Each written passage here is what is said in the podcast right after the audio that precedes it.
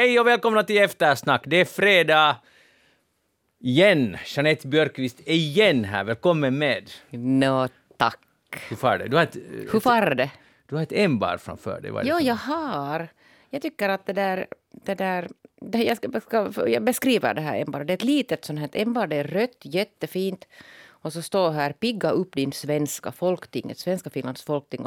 Och så ger vi över sen till nästa person i studion. Ja, vi spårar det direkt till Riko Eklundh, skådespelare sidekick idag. Välkommen med. Tack så mycket.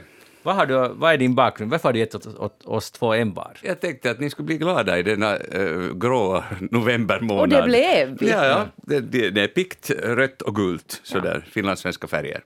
Och det där, vad ska vi göra med det här ämbaren? Det kan ni helt välja själv. Ni kanske inte har... Jag kan odla morötter i det. Det är bra idé, fast då borde man kanske göra hål i den. Eller så kan man fylla det med karki eller med blommor. Eller... Sa du karki? Ja, sa du faktiskt Hugo Bergerots sällskap. Sa du karki? Du menar godis? Jag menar karameller. Ja. Förlåt. Jag förstår inte ens vad du menar. Jag har piggat upp min svenska. Ja. Det är fruktansvärt. Ja. Alltså, jag just firar Hugo Bergerot-sällskapets 30-årsjubileum igår. Ja. Det ska jag säga, det kommer alla att tala så där usla svenska, så då ska du gå ut för svenska i Finland. Ja. No, men nu ska vi inte bråka. Du är en svenskans hjälte. Du fick pris, eller någon utmärkelse. Ja, det var mycket trevligt och överraskande också. Alltså, Kulturfondens Svenska Dag, ett av Kulturfondens Svenska Dagen-pris, regionalt pris för Åboland. För sånt som jag har sysslat med i Åboland. Det vill säga, jag tror att den här motiveringen hade just med språket, men det stod det någonting om ett nyanserat eller rikt språk. Har jag berättat historier ur mitt liv och annat. Och skådespelarens essensen av skådespeleri är att berätta historier. Och också de här sommarsångkonserterna som jag ordnar snart till 25 år i Åbolands utgärdskapello. Och Pinello-rundvandringar på Åbolandsvenska teater och sådana som jag ju har återupptagit. Otroligt fint. Grattis, Riko Eklundh. Grattis. Tack. Fick du någon medalj som du kan sätta på någon? Nej, det här var inte någon medalj. Nej, det var äraberömmelse och en slant. Jag fick du pengar? Ja. Hur mycket? Inte ska man tala pengar i sändningen. Visst kan man. Jag har, inga skrupler, alltså jag frågar vad som helst av vem som helst. Ja, det får man. 5 000 fick jag. Det är bra. Det var fina pengar. Gratulerar. Tack. Jättebra. Och sen nästa fråga, vad ska du göra med fyrkorna? Bara leva. Pengarna. Det finns många hål att täppa och nu är ju som frilansande, så det kommer mycket väl till pass. Strålande. Jag heter Magnus Lundén, programmet alltså Eftersnack. Johnny Aspelin är tekniker idag och då kör vi. Hej. Ja, först en hyllning till Grannkanalen, eller närmast till alltså, Yle Ekström, där Chell Hell håller på och samlar in pengar till hungerdagen och värd 100% respekt. Var det nu så att han skulle banda? Chell Simosas heter han ju riktigt, men känd för... Jag tror att han heter From Hell i efterhand. Du tänkte det, ja. Det ska man tänka när han är från Lovisa, men så är det inte. Ja. Som nu har hållit på i... Är det nu, eller han ska hålla på till midnatt och jag tror det blir... Var det så att det skulle vara 66 timmar? Totalt livesändning. Lite strösömn här och där, men det är sånt som man kan faktiskt som radiojournalist uppskatta och respektera. Jag lyssnade lite igår, de hade full energi. Det där är nog värt. Så att, efter att ni har lyssnat på Eftersnack, sen hoppa tillbaka dit efter nyheterna, och det kommer säkert andra bra program här på vägen. Men håll dig minne, det håller på ända till midnatt idag fredag alltså. Hej, följer ni med? Elpriser, för jag har en ny hobby nämligen. Nej, jag blir bara deprimerad av elpriserna, men man borde ju sätta sig in i mycket mera, men nej, tyvärr. Ja, för vi går över till sådant här börsel, och det är ju egentligen inte så hemskt stor skillnad när man bor i ett höghus, men det var mer av statistiska orsaker, för jag ville få ha en ny hobby och ett nytt beroende, och jag tänkte att det är bättre än Twitter, och det är faktiskt bättre. Och särskilt bättre än Twitter numera. Ja, Twitter numera är så här skräphög helt enkelt. Men, så det är ju då så att elpriser byter varje timme. Och man får veta det 24 timmar i förväg. Alltid varje dag klockan 14.00 släpps elpriset. Och det är helt otroligt för att till exempel just nu fattar ni att i natt var priset på minus. Alltså i teorin så skulle man tjäna fyrk på att använda... Herregud, Riko, kan du förstå? Mellan klockan 4 och 5. Det har hänt flera gånger. Ja. Men och sen dagen innan kostade det över 30 cent kilowattimme. Och det betyder att att jag förstår alla de här som bor i egna hus och börjar taktikera och tvätta kläder på natten, sätter på elementen. Och jag har börjat samma fast vi inte har några element och så, men till exempel diskmaskinen. Så kollar jag alltid där när elen blir billig. Så här vid pass 23 varje natt så blir det. Och då sitter jag på den. Och så grannarna tycker att det är jättetrevligt. Grannarna klagar inte. Jag stänger dessutom dörren till köket och sen hoppas det inte blir någon vattenläckage. Men alltså förstår ni, den här lilla tillfredsställelsen, det måste ha att göra med att man på något sätt känner att man slår systemet, vilket man ju inte gör, men tvärtom går man med i systemet. Men alltså, det är fantastiskt. Det är helt jätteroligt. Och nu just när vi pratar så kostar bara 0,322 cent. Det är alltså det är en giveaway, fattar ni? Bästa lyssnare, jag måste bara beskriva Magnus Lundéns ansikte. Han lyser som en sol. Jag har sällan sett honom så. Ögonen glittrar och han är... Får jag säga varför? Ja, man kan kombinera kärleken för statistik med önskan att spara energi och sen bara att ha något att göra. Något kanske inte vettigt, men i alla fall. Och för sådana som bor i egna hus handlar det om riktiga pengar och en riktig miljögärning. För det, när man har eluppvärmning till exempel så är det ju nödvändigt. Men så där, för mig är det mera liksom, både en sån liten nyttokombination med det, helt enkelt en hobby. Och jag rekommenderar det. Ja, det skulle vara ganska bra egentligen om flera skulle följa ditt råd och använda elen då när den inte används så mycket, så skulle det jämna ut. Och när men på något sätt så kommer det ju att spara. Men slå tillbaka sen, för att om alla börjar göra, alla agerar på samma sätt, så måste det ju sen leda till att så är den plötsligt svindyr på natten. Jag lovar sen att om alla eftersnackslyssnare skulle följa det här goda rådet från er programvärld, så skulle det absolut ingen betydelse, därför att när vi talar industri och sånt här, de går nu inte på natten på det sättet ändå.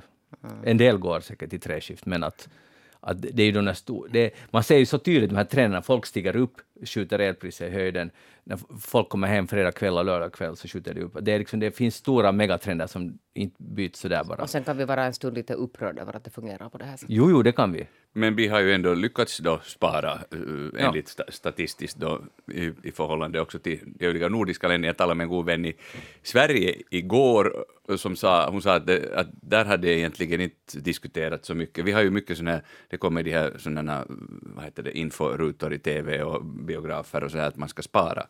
Och vilket folk har gjort, men hon sa att i Sverige är det numera sådär att man diskuterar att ja, det är jättedyrt, men att man borde kanske, men det är inte den här samma igen en gång, alltså den här skillnaden mellan Sverige och Finland, att kanske beroende på att man inte den personliga integriteten och att man får inte liksom från myndighetshåll komma med allt för strikta rekommendationer ens, som vi är betydligt vanare med här i Finland. Ingenting som ska rubba välfärden och välmående och trygghetskänslan. Ja. Men det här, man måste bara vända det till en rolig... Jag tror det här är betydligt lättare att på något sätt göra än att sitta i karantän, sitta inomhus och inte få läsa utanför Nyland. Det här är en sak som det är till och med roligt. Ja, och det är ju alltså definitivt sundare än att du hänger där på Twitter. Ja, det är ju det. Kan jag ju säga. Ja. Bra, Magnus. Tack. Jag är så glad att du har hittat en ny hobby. Och sen ska vi lite akta, för klockan 16.00 så stiger det upp till 1,2, vilket är också otroligt billigt. 1,266. Vilket är otroligt billigt. Om man tänker att det faktiskt igår var alltså uppe i 31. Men tänk om något annat skulle byta i pris så här mycket. Sluta grina. Fattar ni? Vi grinar inte, vi skrattar. Ja. Vi skrattar, vi tycker att vi är så glada för din skull och din glädje. Okay. Jag går vidare. Jag förstår vinkeln, Riko. Sametingslagen. Nu grälas det i regeringen. Och det där har ju Sanna Marin och... Anna-Maja Henriksson, justitieminister, pressar på och vill att den här lagen nu ska äntligen komma till riksdagen, fast man inte är helt enig i regeringen. Då är Centern supersura, för att de har ju sina väljare att tänka på, verkar det som, i Lappland, som säkert till största delen inte samer. Och man grälar om hur den här röstlängden för Sametinget ska definieras, och Finland har fått reprimander av FN och kommer säkert få det fortsättningsvis, som inte nu äntligen skulle komma igenom. Har ni läst om det här? För det här är ju ett sånt här evighetsgräl. Eller ska vi säga diskussion. Jag är inte speciellt insatt, jag bara om själva då början till en regeringskris har jag läst, men inte, jag kan inte några detaljer om själva lagen. Nej. Men det ska Magnus berätta om nu. Tack. No, men det handlar om vem som ska kunna bli invald i Sametinget och hur man ska definiera vem är en same. Det handlar inte om att, som Henriksson mycket riktigt påpekar, det handlar inte om vem som får, så att säga, kallas i samhället eller vem som definieras som samhället utan vem som får bli invald. Och då handlar det om att nu har det utvidgats till att om ens mor eller farföräldrar eller mor eller liksom en generation uppåt har talat ett samiskt språk. Så ni kan tänka er att er farmor, farfar, mormor eller morfar, om någon av dem talar samiska så kan får ni enligt den här lagen rätt att bli invald i Sametinget och representera samerna. Medan då anser Centern att det här diskriminerar de som nog kan vara samer men som inte har den här definitionen, kan inte hänvisa till det här och det kommer att kränka deras rättigheter, de finska befolkningens rättigheter i Lappland. Förstår ni problematiken? Mm. Och det här är säkert Centerns väljare, starka väljare där, många som samerna är nog ganska få. Trots man ska använda den här ganska vida definitionen så är de ändå relativt få. Och medan samerna förstås anser att vi måste ha ett sameting som representerar samerna och inte representerar de som råkar bo i Lappland just nu. Nej, men det nu kan man ju tycka faktiskt. Ja, det är helt korrekt. Ja. Jag försöker också tänka att hur man, om det här ska handla om det ska finnas någon finlandssvensk dimension i det här så för att göra det lättare förståeligt för oss, men jag kommer inte på för man kan inte riktigt jämföra saken. Men när man läser på det här så jag kommer inte till någon annan slutsats att det här måste bums igenom, det är bara pinsamt att det inte har liksom, ja, och man inte har lyckats nå det här för. Jo, och för att det är så många saker alltså av de här samernas frågor som drar ut och blir sådana här alltså evighetskörare att ingen människa alltså mera hänger med att var man, det på något sätt det cirkulerar samma saker och ingenting går framåt.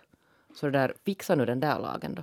Och det finns nog också en historisk skuld, en ganska stor verkligen skuld. Som, det här var en ganska liten sak. Om ens det här skulle få i skick. Ja, någon gång någonting skulle löpa. Jag är helt enig med att det borde få sig skick. Men det finns ju men man kan ju inte jämföra direkt alls, men det finns ändå en viss parallell alltså med folktinget, alltså finlandssvenskarnas då, organ. Men är det inte så att folktinget, alltså de som sitter där väljs enligt hur det har gått i kommunalvalet, alltså på basen av det. Ja. Som har registrerat sig som typ tvåspråkig eller svenskspråkig. Kandidat, ja.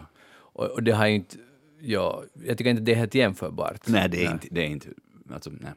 Men i alla fall, så vi får nu hoppas, jag tycker att det var helt all hatten av för Henriksson och Marina, de har bestämt sig sen för att nu tar vi det här till riksdagen. Så som det ser ut just nu i alla fall. Att bara att forcera det. Ja, exakt. Och jag tror att det är den här regeringen som måste göra det, för att annars sitter vi igen också. Den förra regeringen försökte också. Ja. Det fixade inte sig. Hej, liten notis från Belarus. Att där har inrikesministeriet nu bestämt att man får inte säga Chive Belarus, som betyder länge leva Belarus, för det är en nazistisk symbol. Orsaken är den att på de här protesterna för 2 år sedan så var det en populär slogan att säga länge leva Belarus. Och det är nu nazistiskt. Det är orkar dra det här nazikortet all over the place. Alltså vad är det här med de här diktatorerna? En diktator, flera. Diktatorer, ja. Diktatorer och diktaturer i själva staten. Ja. Ja, men det är lättare. Det är lättare, ja. Men en diktator, flera diktatorer. Ja, diktatorer. Ja. Så där gick det. Ja, Jeanette, du behöver nog lite. Jag ska nog inte få någon Hugo Bergerots språkpris någonsin, sådär som Magnus Lundén har fått. Just det. Synd att du tog upp. Ja, men alltså den här nazikorten som nu tydligen är alltså väldigt populärt. Ja, och de hänger inte riktigt med i Belarus, för i Ryssland har ju redan gått vidare. Nu är det ju, man kämpar emot satanismen nu. Att de har ju gav upp det här, eller kanske inte gav upp det, men de har lagt till att det är inte en satanism i Ukraina, det som pågår. Det där har gått mig förbi. Har det? Ja. Det är helt officiellt.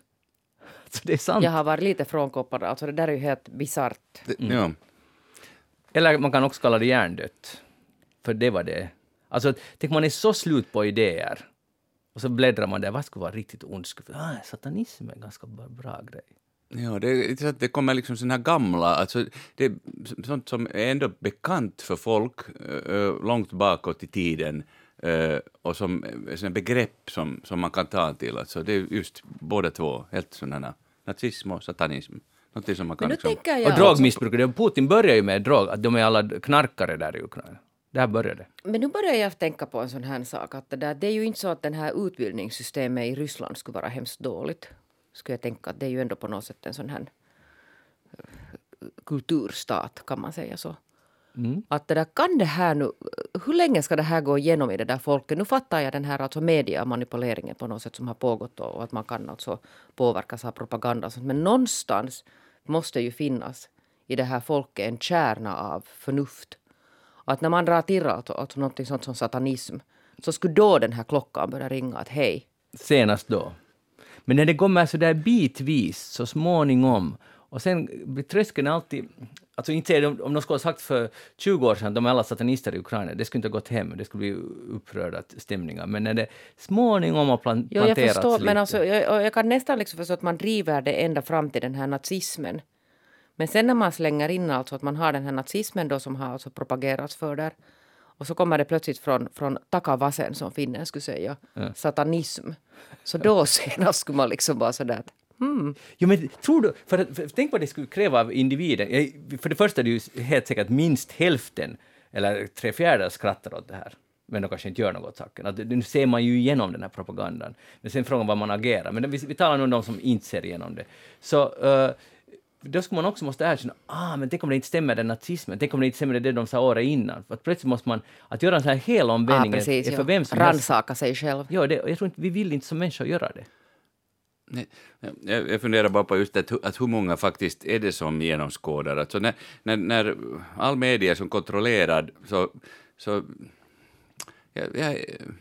alltså Anna-Lena Laurén skulle vara den bästa att svara på det här. Att men i hennes frånvaro så har vi Riko Eklundh med, den Rysslandsexperten.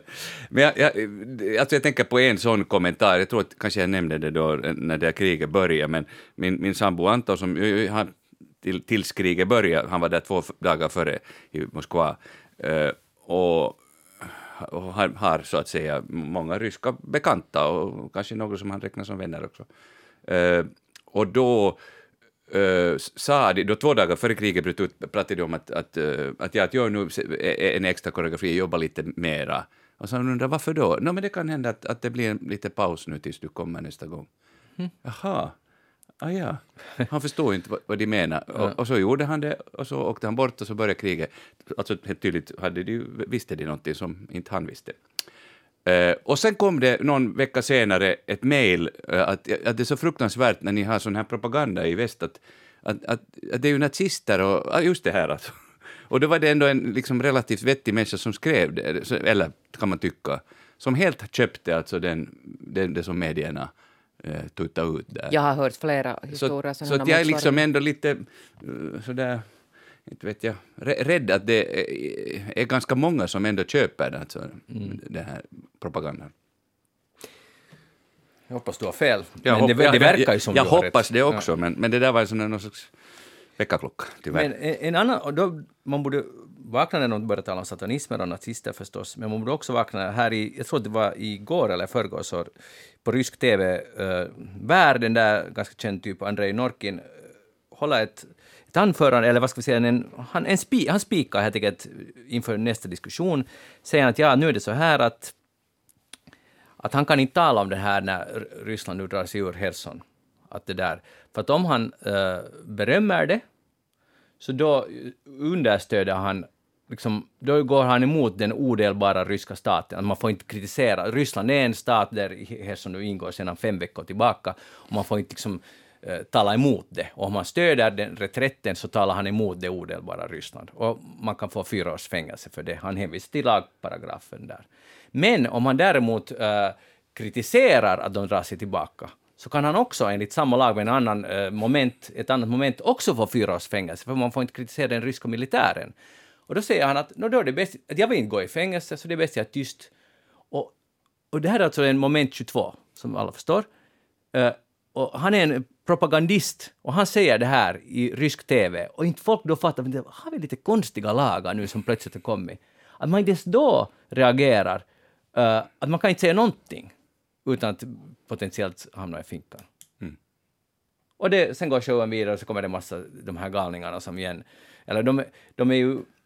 Vad ska vi säga, jag vet inte om de är galna, men det de ser är galet. Alltså sån här prepel struntprat som är sån här värsta egentligen parodi av någon sorts dystopi av hur det blir när vi har en propagandamaskin som håller på. De bara tutar ut, vi ser inga kritiska röster.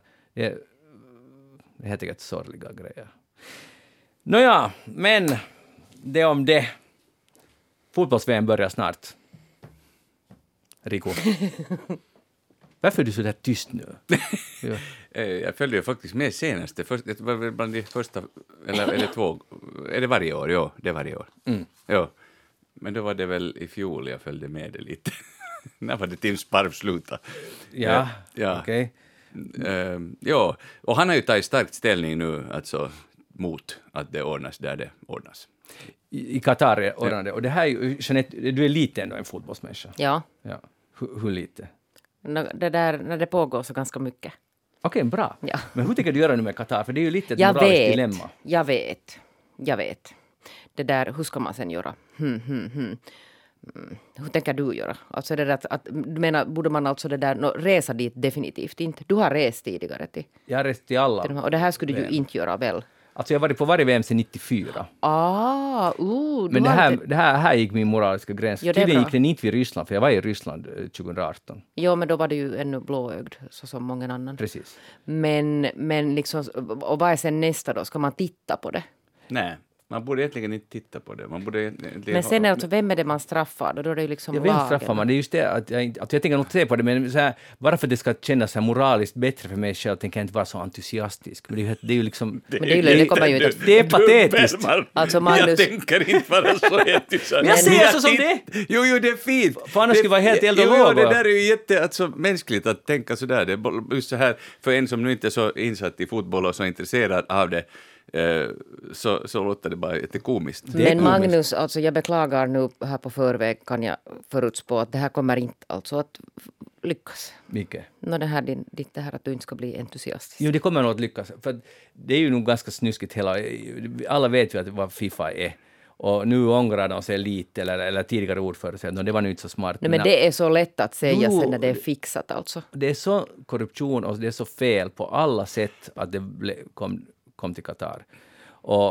Men nu när man ställer inför det här fullbordade faktum, så inte vet jag tänker nog se på några matcher, absolut. Men på riktigt så har det stor betydelse i entusiasm. Förut hade det varit den där stora tillställningen vart fjärde år, det största, liksom det bästa resan att fara på fotbolls-VM, träffa fans från hela världen. Det är på riktigt, de gångerna för mig som det känns som att hela världen träffas, det stämmer ju inte, men det känns så. Speciellt när jag var i Sydafrika, så det var helt otroligt. Det var en resa som ändrade på mycket för mig på något sätt. Det är inte bara att se på de där matcherna, utan där är folk från hela världen. Det är ju de som är rika som har råd att resa, visst är det så. Men i alla fall, att det är någonting ganska fint att fotboll kan i bästa fall förena. Men alltså var det inte, kommer jag ihåg nu fel, att jag läste att det var alltså flera tusen som dog alltså, under det här byggande av det här... Ja. Det är ju alldeles fruktansvärt alltså. Man tänker på vad ändamålet är att bygga för ett fotbolls-VM. Ja. Och tusentals människor dör för det. Det är ju helt... Det är skrattsvärt. Men det är alltså överlag alltså det här att hur man håller på med de här stora, att man kan ta OS eller varför inte fotbolls-VM, så att i något skede, eller inte i något skede utan nu börjar sig över det här att man ordnar det i sådana här länder där det helt enkelt alltså inte fungerar. Ta nu Brasilien till exempel, hur man gjorde. Var det OS? Ja, det var OS som var där. Både OS och VM var det där. Där man alltså städar bort alltså fattiga människor. Det är ju extrema alltså sådana här klyftor mellan människor. Och så heter det att man ska hämta nu något sådant här demokratiskt sådant här sportevenemang och sen ska allting förändras. Och det har nu inte fungerat hittills. Inte ett enda alltså säkert sådant här slags land har blivit bättre av det att det har ordnats. Jag tror att Finland blev bättre, alltså allvarligt. Jo, men alltså, 52 var en viktig grej för Finland. Men förstår du, för Finland var en demokrati, att det var inte alltså ett sånt här korrumperat skitland. Ja. Helt enkelt. Och jag tror att det gäller på något sätt så att ett land som är på väg mot bättre. Som är färdigt, alltså en demokrati. Ja, eller på väg dit då. Jag tror absolut att det kan hjälpa där. Och man får influx av massa...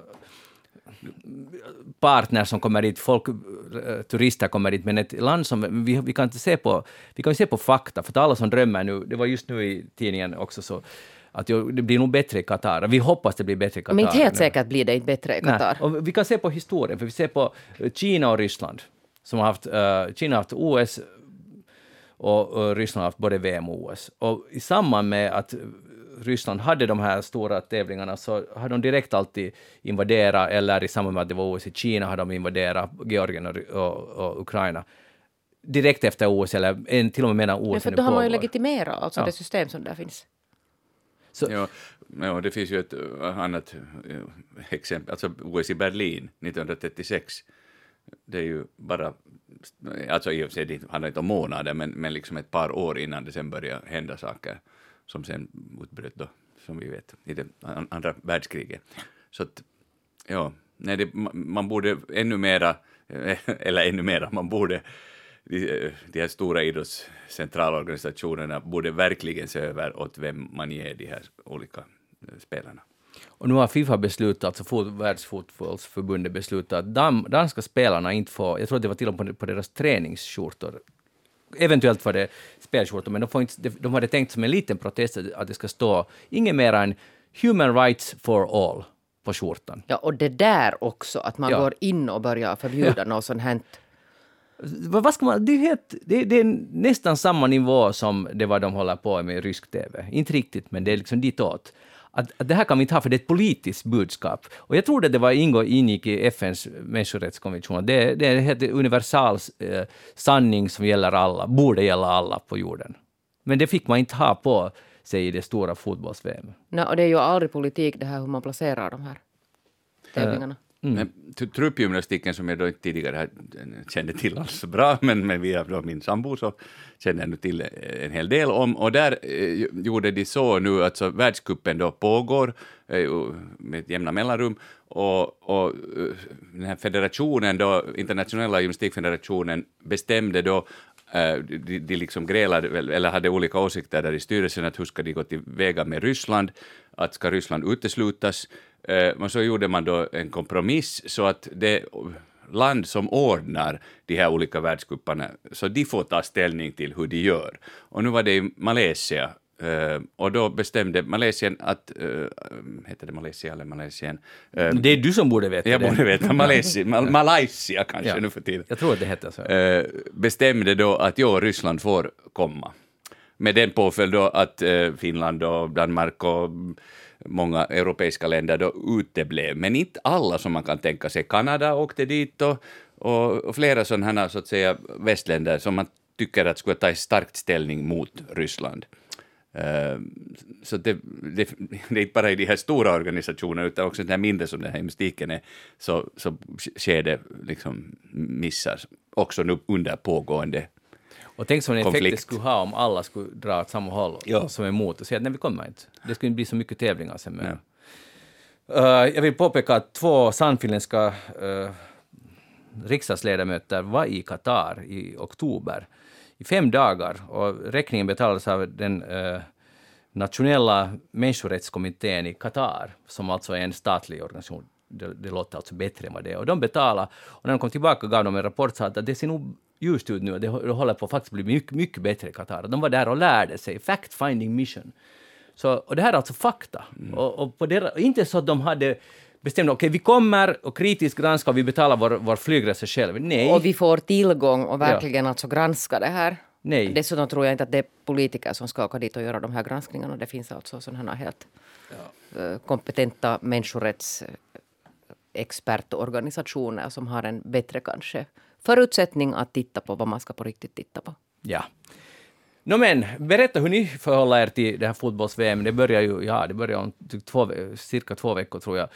Facebook.com sen eftersnack och tyck till om den saken. Jeanette Björkqvist, vad har du tänkt på den här veckan? No, vet du, jag är ju så intresserad av brott och sån här, ni vet, kriminalitet och kriminalpsykologi. Ja, det har inte gått oss förbi. Nej, jag är ju alltså i princip alltså utbildad faktiskt kriminolog och sån här utredningsledare och det där, sån här crime scene investigator och allt sånt. Nåja, men nu läste jag alltså det där. Alltså det här har fascinerat mig alltid mycket. Ni vet alltså, sån här människor som ju begår grova brott och så hamnar de i fängelse. Det här är alltså nu ganska uteslutande så att det är män. Och sen när de sitter där i fängelse så börjar kvinnor skriva åt dem. Alltså de här brev till. Valjakala, exempel. Ja, till exempel han. Och sen har vi den här Anders Behring Breivik som har fått alltså hundratals alltså brev av kvinnor. Och nu läste jag på det där MTV-otiset att den här Niko Rantaho som dömdes till 13 års fängelse för grovt narkotikabrottslighet. Så han har nu precis alltså då berättat att han har också fått alltså so far 200-300 brev av kvinnor. Och, det där, nu har de, och sen den här Sten Kristersen faktiskt, minst den här polismördaren danska, ja. Så han gifte, alltså han fick ju också, alltså överöstes med brev av kvinnor. Jag tror att i alla fall i något skede så gifte han sig med en finsk kvinna som hade brevväxel med honom. Men nu har de talat med en sån här rättspsykolog, alltså en riktig rättspsykolog då, inte sån här fake som jag. Pia Puolakka, och fråga henne att vad är det här? Alltså vad handlar det här om? För att det är tydligen då så att kvinnliga fångar, de får också brev. Alltså sådana som på något sätt, vet ni, gör så hemska brott eller grova brott att de hamnar i medierna och blir på något sätt liksom kändisar. Och de får också, men det är manliga fångar. Medan däremot alltså manliga fångar, så de får av civila kvinnor, alltså kvinnor utanför. Och det där frågat, vad handlar det här om? Varför börjar alltså en del kvinnor skriva till just sådana här brottslingar? Hon försöker förklara det då att det handlar till exempel om det där att det finns alltså kvinnor som på något sätt ser en trygghet i en sån här man som har gjort något hemskt, att han är på något sätt sån här, att han skulle kunna försvara henne. Att eftersom han nu då sköt ihjäl 2 poliser, så om jag skulle vara med honom så då skulle han alltid försvara mig. Vet ni, någon sån här helt twisted, alltså psykologi där.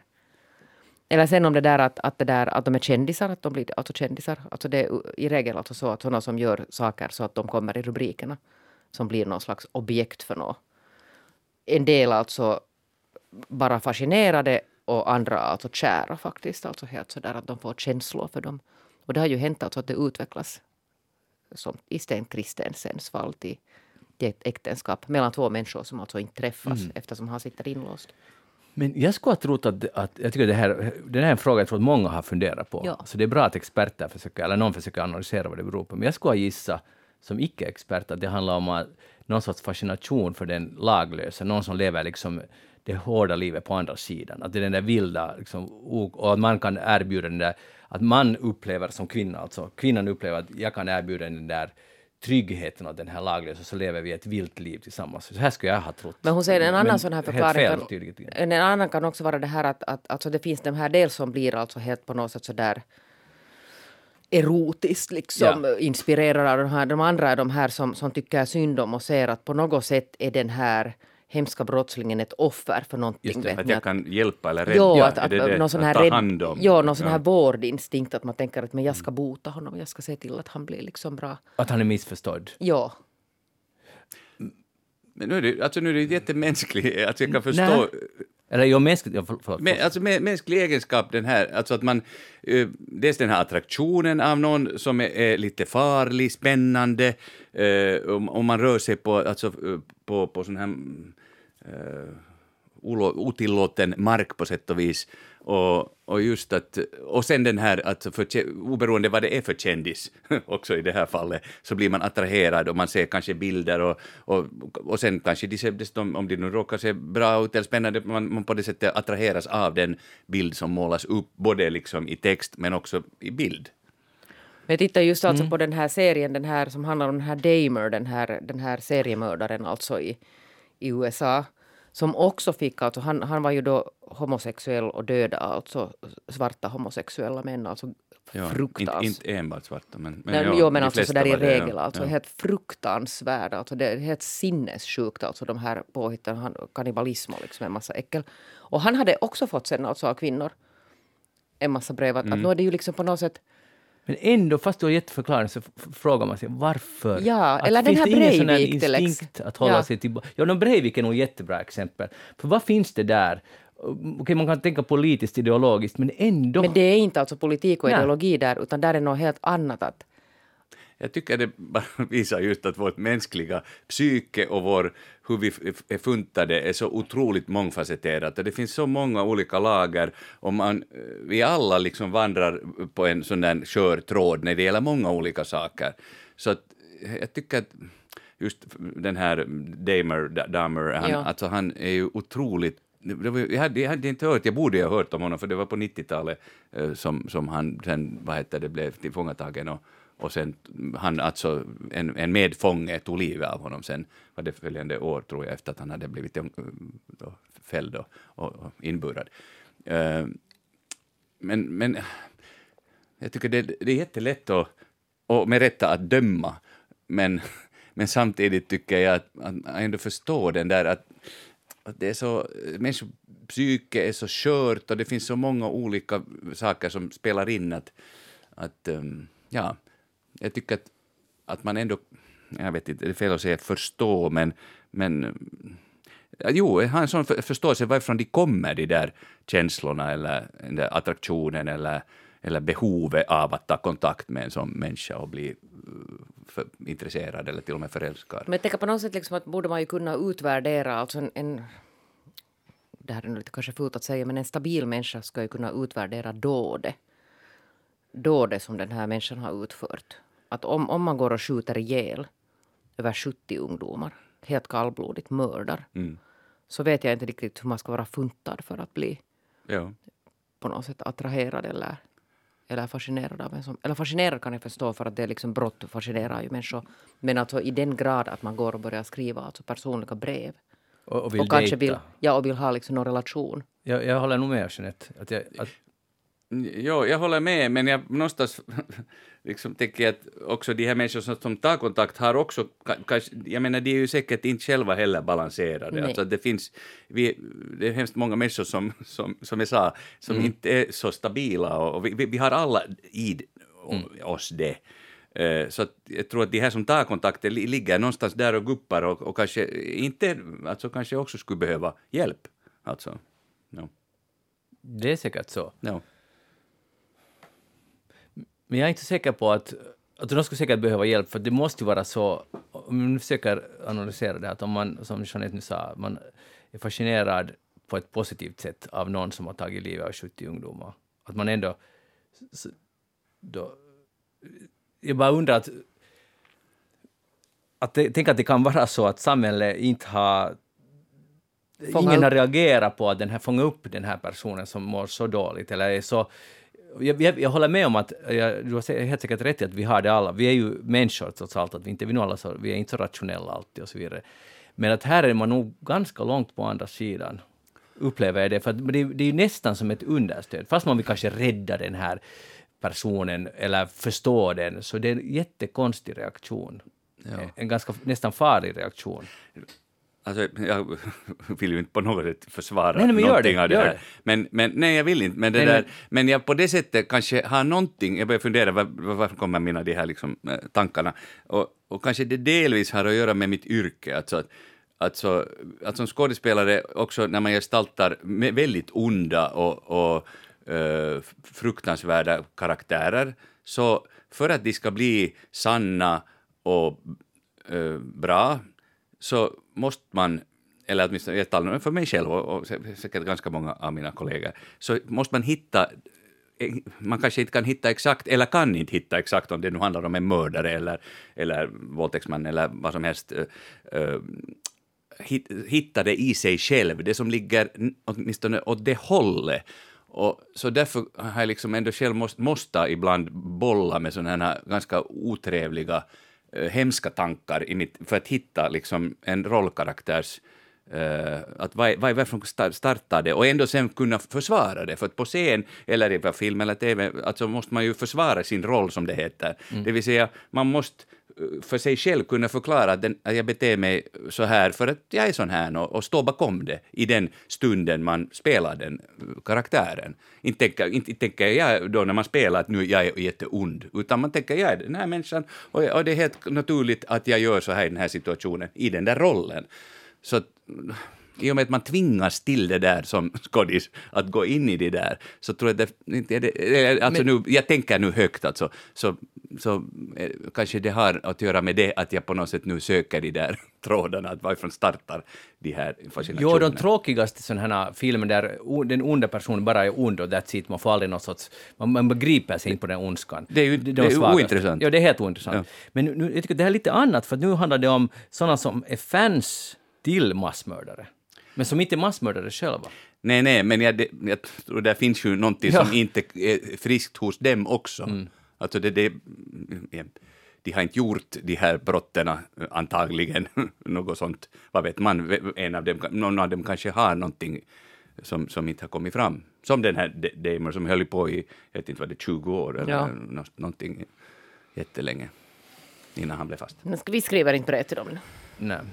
Och om man... Naja, vi ska inte börja något råd till någon. Okej, men om man hör om någon, och någon som man känner, så kanske det är skäl att... Rekommendera till någon psykolog. Precis, att prata och fråga hur mår du och är allt okej. Sådär. Ja. Riko Eklundh, vad har du tänkt på den här veckan? Jag har tänkt på det att vi ibland, eller många människor hittar på saker, kommer på en snilleblixt eller en idé, ett sätt att göra någonting, och man tänker att det här är, alltså ingen har kommit på det här före mig, nu, vi gör det här på ett helt nytt sätt. No? Oftast så är det inte alls så att man har kommit på det första gången, utan saker har gjorts kanske till och med nästan exakt så tidigare. Och jag tror att det är bra att känna till liksom historien därför, för att man inte ska så att säga uppfinna hjulet på nytt. Men samtidigt har den här egenskapen att man tror att jag är först, har en jättepositiv, för den ger grym energi. Alltså man får liksom av det att yes, jag har kommit på det här. Den här muggen här i min hand, det är liksom ingen har gjort en sån här tidigare. Med en bild på till exempel, som jag nog har framför mig här. Alltså att man, där finns en sån här otrolig energi och lite hybris och lite sån här egotripp av att det här är. Så det är liksom en kombination av negativt och positivt, det där att man tror. Du har ju sysslat, Magnus, mycket med reseböcker, och jag tror inte att och reseaffischer och så vidare, och du har ju inte en tron att du är på något sätt först, utan du tvärtom använder dig av äldre. Men jag älskar hybris. Ja, men jag tänkte ju ändå att det där första har varit då kanske där kring 1800-talets slut. Men så hittade jag faktiskt en bok som jag har ärvt, som jag inte har bläddrat i, som heter Resa ut i Europa, Afrika och Asien, förrättad från 1770 till 1779. Och den kom ut då följande år, tror jag. Karl Peter Thunberg, du antar jag att du känner till en sån här, som är jättefascinerande bara att hur man tänker då, apropå det här, att man är först med någonting eller kommer. Han är jättefascinerande han börjar sin, dels flera sidor, 4 sidor sådana här krusiduller om kungen, alltså. Det börjar stormäktigste, allernådigste kung. Hava eder kungliga majestäts glorvördigste företrädare, grundlaglighet och så vidare. Det här är 4 sidor där han alltså överösar Gustav III med för att han har då väl kungahuset eller kronan har. Han fick stippe där. Han har fått pengar för det här. Och så alltid när det står kung så står det med liksom 4-dubbel font. Jättestort varje gång. Och sen sist kommer då hans eget namn med jätteliten stil. Så står det, alltså då det slutar med stormäktigste, allernådigste konung, eder kungliga majestäts, och sen tomt och sen jättesmått. Eller undernådigste, tropliktigste tjänare och undersåte Karl Petter Thunberg. Jättefascinerande bara den. Och så startar han så här. Resebeskrivningar givas redan i den mängd att boklådorna sviktar därav. Och deras antal stiger till flera hundrade. Det skulle således tyckas vara onödigt att vidare öka deras antal. Om icke en stor del innehöll mer mängd av papper, mer löjeliga och ofta osmakeliga berättelser, mera obegripliga underligheter och mera mörka historier om djur, örter och länders produkter än nyttiga och gagneliga uppgifter. En enkla och så vidare. Så evighet. Han motiverar alltså sin bok. Han motiverar sin bok. Men jag tycker det är bara fascinerande. Man tänker att när jag hittade den här, jag tänkte en resebok från 1770, och när jag öppnade den tänkte jag, det här måste vara liksom den första. Och så börjar han med att skriva att det har nu getts ut en massor. Och de flesta börjar vara så dåliga. Ja, det är så dåliga. Boklådorna bågnar av dem. Men det där är, alltså, på tal om, eller inte alls på tal om hybris, men jag älskar just sådant när man tror, när man märker att ett fenomen som nu vi har så, vi umgås för mycket med varandra, det händer för mycket, tempo är för snabbt, så läser man en skildring från 100 år sedan där det säger att tempo är för snabbt, att det händer för mycket, nu måste vi lugna ner oss. Att allt är, det är sådär, det bara går på nytt, men när vi inte levde för 100 år sedan så kommer vi inte ihåg att det var också då samma stress för någonting. Och det där är ett jättebra exempel, men när man är då den här reseskildringsboomen har börjat, om den redan 1700-talet var alldeles olidlig 1770. Ja, den är alltså det fanns ju reseskildringar, men sen måste komma ihåg att det var väldigt få som kunde resa. Det blir också väldigt tydligt i den här boken. Alltså och det är en lång resa, alltså på flera år, och han stannar ett år i Afrika och sen åker han vidare. Och alltså en bra stippe, jag skulle vilja få sån här stippe. Men har du läst hela boken? Nej, jag har inte läst, men delar. Jag ska läsa hela, alltså det är en tredelad bokserie. Jättefascinerande. Men ja, okej. Men känner igen den här liksom att man, just som jag också, speciellt när jag var yngre, så hade jag yngre kollegor som blev, till exempel de som startade virus. Alltså de var ju fulla av liksom, det här har aldrig gjorts förut, och på vissa saker var det ju sant. Men samtidigt 1894 grundades svenska inhemska teatern, som var som en virus på 1800-talet. Alltså som var en fri grupp som jobbade för en sak, det vill säga att finlandssvenska scenspråket skulle bli godkänt. Och de hade det som sitt mål med det där, att skaka om teaterfältet. Men liksom att det finns en sån där, att det har aldrig funnits något före det här, och det här är första gången. Men handlar det inte lite om att vi som är åskådare till virus eller till en reseskildring, att vi är alla lite, det är inte bara den där upphovspersonens fel och hybris, utan vi vill också gärna höra det här har aldrig gjort förut, och så blir vi lite fascinerade av det och tror på det. För det är ju massor som människor säger, det har aldrig gjort förut, och jag är nu den första, och så idkar man inte någon research, man bara tror på det, för det är roligt att gå med i den där hybrisen. Absolut, och som jag sa, just att det är sån kluvenhet att det är bra att veta vad som har hänt, men samtidigt ger det en massa energi, och det kommer någonting nytt, alltså varje gång också då, när man tycker att det här har gjorts, så det görs ändå på ett lite annat sätt, att det är inte helt samma, fast det har. Men jag själv tycker ju om det där att man vet vad som har hänt, men det här är ändå helt nytt, alltså att man har den där spegeln på något sätt. Och det är jätteviktigt. Ja. Jag tycker man ska ge bugningar till det som har gjorts. Man kan bara se att man är inspirerad av det här. Ja. Nu är det lite annorlunda. Det är mycket djupare det än bara att ropa ut att jag är den första och bästa. Jeanette, har du någonsin gjort något som ingen annan har gjort? Nej, det har jag säkert inte gjort. Men det där, alltså på vår bransch är det ju det här att man kommer på den här alltså, juttu-idén som man säger på god finlandssvenska. Som ingen har gjort. Att nu ska jag göra den här som ingen någonsin har gjort. Och varenda juttu-idé så har någon gjort, det kan jag säga. Så är det. Sen gör man det på ett annat sätt och ibland kanske bättre, och så blir det ett scoop. Mm. Nu, på det sättet finns det ju saker men som inte har gjort. Om det är ett avslöjande som ingen avslöjar så då är det ju... Men det är ändå så där att alltså på det sättet att sen hittar du ändå någon har gjort det i Sverige eller vet du, någon, kanske ingen har gjort det just här liksom, i din egen krets. Men någonstans brukar de flesta ha gjorts på något sätt. Och där är någonting som heter internet en väldigt bra sak. För att alltid när man tror att man... till exempel om man har ett tekniskt problem, det är lite en annan sak. Men han har dataproblem. Man har dataproblem som man tror att ingen annan har. Ja. Och med en specifik gammal... Jag har ganska och ofta, väldigt specifika. Ja, exakt. Så googlar man det. Och så finns det så, tråd efter tråd. But I have this problem. Can anyone help me? Ja. Och man shit, att, liksom, att världen är liksom stor och liten samtidigt. Ja, och det där älskar jag. Ja. Just när du får någon sån här löjligt liten, någon sån här super mini-detaljfråga. Och så går man och söker och så finns det alltid ett svar. Och där finns de där freaksen som så härliga att de delar med sig. För jag gör det aldrig. Inte skriver jag det. Nu har jag löst det här problemet på den här printer från 2003 som har den här lilla buggen för att printerdriven inte är kompatibel med den och den Mac OS. Men det finns de här galningarna, eller jag hyllar dem, som skriver ut, så här löser det problemet. Och inte bara det, utan sen om du går liksom någonstans och sätter en fråga så finns det alltid någon som har just svaret på exakt just den där lilla. Alltid! Ja. Jag lever mänskligheten. Tack Riko, och rapportera sen när du har läst boken. Jo, det ska jag. Och 5 års arbetstippe fick han. Det är inte något dåligt. Och med stippe menar du stipendium? Stipendium, ja. Mm. Jag tror att de flesta förstår det. Ja, men jag ville nu ändå så att ingen kommer att säga att det var tokigt. Hej, har ni ungefär 250 000 euro extra? Du har ju redan på god väg, Riko. Fem har jag. Inom citationstecken extra. Alltså sådär lösa pengar menar du. Men vänta, Riko, men du köpte inte champagne eller någonting? Så det är minus liksom 29 euro.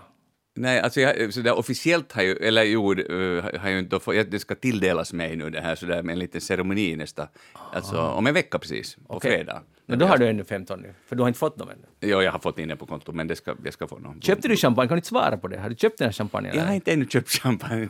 Okej. Kommer du göra? Ska du göra det? No, kanske inte just champagne. Du är inte riktigt champagne. Jo, jag älskar champagne. Men vad ska du köpa champagne? För att jag har så många flaskor i Tyskland. Tycker du inte Rickard, det är roligt att umgås med journalister? Ja, människor är så vänliga ofta när de kommer på föreställningar att de skickar en flaska, så jag har ganska många nu. Du har för mycket champagne. Ja, så välkommen att dricka. Alltså Magnus, är du medveten om att det är en och annan vän här under åren som har frågat mig, kan du föra en normal diskussion? Och sluta förhöra mig. Jag måste förhöra folk. Men det är så roligt försvar. Och det här fick vi nu viktig information, att Rickos kylskåp bångnar, inte av reselitteratur utan av champagne. Det skulle vara konstigt om reselitteratur skulle vara kylskåpet. Men i alla fall, jag hade faktiskt en poäng när jag frågade det här. För att nu har det då kommit fram att jag läser BBC och Husis. Jag glömde nog bort vad hela den här frågeställningen var. Att han inte var 50 ton. Ja, just det, det var det. Jag läste två globala mediebolags verk, det vill säga BBC och HBL. Och BBC rapporterar att det finns en by i nordöstra Spanien, Kastilien heter det väl, när man får köpa hela byn för 250 000 euro. Och den har varit övergiven sedan slutet av 80-talet. Den byggdes för att de skulle bygga något kraftverk. Nu har den stått där. Och det var en ägare, eller den nuvarande ägaren köpte den i början av 2000-talet, skulle göra turism. För det är pittoreskt och fint område. Men sen blev det någon krasch av något slag, någon av de här krascherna som vi har levt med. Och nu är han 80 år och han säger att det finns inte... Säg en gång till, var var det här? Jag blev lite intresserad. Kastilien. Alltså precis vid gränsen till Portugal. Nordöstra... Alltså det där... Vad blir det? Nordöstra Portugal, men på spanska sidan.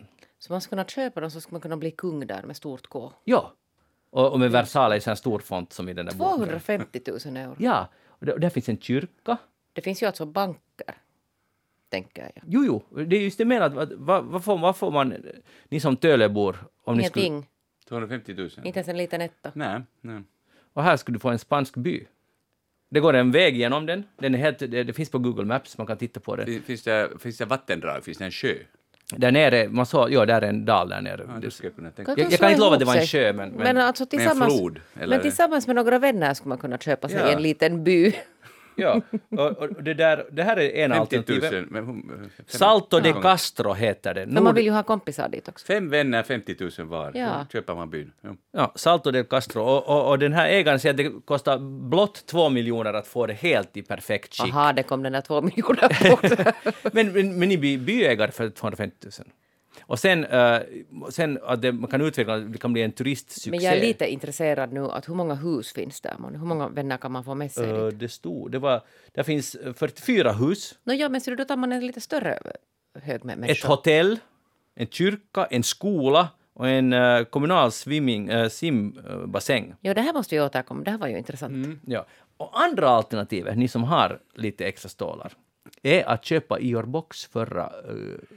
Grotta. Eller den här klustomten där omkring. För nu säljer jag stämpel. Ja, nu säljer yogaskolan, säljer det. Och där är utgångspriset 150 000 euro. Men den är ju alltså, Magnus, din. Den är min. Ja, tycker du? Vi köper byn, du köper grottan, så kan vi hälsa på varandra. Jag tror att det är investering bättre. För att om man det är säkert sant. Om man köper Ior Bock, den här före detta tomt, så kommer man ju för evigt att ha vissa... typer som insisterar, kommer dit och tältar och hamrar in sig i berget. Ja, för den som alltså inte vet, så är du ju Ior Bock expert. No, jag skulle inte kalla det expert, men jag har grävt i hans liv. Jag grävde i hans liv när han ännu levde. Och intervjuade honom också. Ja, och jag skrev en artikel om det, och det var ju en fascinerande historia. Och så den vidare. Finns visst på nätet fortfarande? Den finns absolut, ja. Den är mycket intressant. Hans liv är ganska intressant, så det var ganska spännande nog att gräva hans liv. Men det var egentligen inte det, utan nu... Om vi tänker på de här, för det första yogaskolan går dåligt, de har ekonomisk kris, och de köpte det när Ior Bock i princip gick i konkurs. Jag tror det var 2000 också, cirka. Och nu går skolan dåligt, och det har ju varit pandemi och allting, och de måste få pengar någonstans ifrån. Nu vill de sälja helst till någon som är Ior Bock-fan eller ingår i kulten eller i helheten, så att säga. Det kan vara att de inte skulle sälja till mig i första hand. Men förstås, när man är desperat så säljer man. Du är ju ändå insatt. Ja, jag är insatt, ja. Men jag är inte... En viss kritisk hållning. Insatt på fel sätt. De ser inte mig som sin vän, tror jag. Men i alla fall. Så jag tycker att... vad ska man hellre köpa? Nu, handen på hjärta. För att kom ihåg att den här byn kommer med en 2 miljoner extra investering. Ja, det är byn utan vidare. Alltså. Så då man har tillräckligt många människor samlar man ihop, så blir det inte så mycket per man. Okej, Rico. Jo, alltså den där... Jag menar, den där grottan och den där Gumbo strand i Sibba. Är det ens byggrätt på den där? Ja, där finns två eller tre byggrätter. Okej, men då är det ju den värt. Men vem vill... Alltså det kommer, på riktigt kommer det ju... Om inte man sätter upp ett elstängsel så kommer det alltid att vara folk... Hur stor är tomten? Nu kan kanske 1,5 hektar, men det här hittar jag på nu. Ja. Vi ser 2. Du kan inte alltså Riko över, vi ska nu köpa den där byn. Jo, men sen när vår by börjar gå bra så kan vi satsa på det här också. Det är sant, ja. Mm. Jag skulle faktiskt, tror jag också, vara med på byn, därför för att man inte... Att jag tror att om man skulle kunna utesluta alla typer som kommer dit och gräver så skulle det förstås löna sig att köpa en tomt i Gumbo strand. Jag menar, det är ju bra läge. Mm. Men det kommer på köpet. Man kommer aldrig att komma ifrån det. Alltså, någonsin. Men är det inte, det är ju strand alltså där. Nej, det är inte strand. Det är fast i den här vägen. Är det ja. Ja. Så det är ju inte så, kanske så attraktivt att ha precis fast i vägen. Ja. Okej, vi går vidare. Ja. Vi fick inte någon beslut, men det lutar mot by. Alltså det beslutet är ju klart för länge sedan. Aha, förlåt. Just det klarnar direkt alltså där i början. Okej, byn är vår. Ja. Hej, köper ni ofta mat som håller på att gå ut? Bäst före datum? Ibland, inte så hemskt ofta. Inte medvetet. Okej, för nu har jag har en fallenhet för att läsa i Garden, har de ju här ett par som grälar om saker. Och nu är det nyaste, och det här känns väldigt aktuellt för att jag har också lite snöat in mig på så här minus 60% mat när man köper som har bäst före datum. Det är ganska bra deal och det jobbar mot matsvinne. Men de grälar nu om att den här ena mannen i förhållande köper alltid gammal mat och lagar, väntar ännu några dagar efter det och tillreder sen när kycklingen och köttet. Och nu är frun jätteupprörd på det här. Kyckling och kött ska man väl ogärna äta. Ja, just det hon säger. Att det är inte alls bra, men han tycker att bäst före dateringen är en bluff. Alltså, står det bäst före så det är ju inte en bluff, men jag menar, då kan man ju ännu använda. Då ska man dofta på det och så om det inte luktar. Sunt förnuft. Och sista användningsdagen sen en annan sak. En annan sak. Ja. Mm. Ja, jag vet det är en annan sak. Men han tycker att det är en bluff, att så länge man har haft det i kylskåpet så håller det minst 5 dagar extra. Att man ska inte vara så. Och jag vet den här människotypen som är sån här att jag har rätt och jag tänker inte lyssna på någon annan. Men minus 60, det kan man rekommendera. Det är ju att man vinner ganska mycket fyrksamhet på det i längden. Tack för att du kom hit idag och delade med dig av... Tack att du kom hit också. Tack. Ja. Äntligen någon som tackar mig. Det var fantastiskt. Riko Eklundh, tack för att du var här. Tack. Och gå in på facebook.com/eftersnack. Och nästa vecka ska jag försöka vara i Kiev i... Ukraina heter landet och dra eftersnack därifrån. Vi får se om det lyckas. Den lever som får se. Den som lever får se. Ja. Vi hörs igen. Hej då.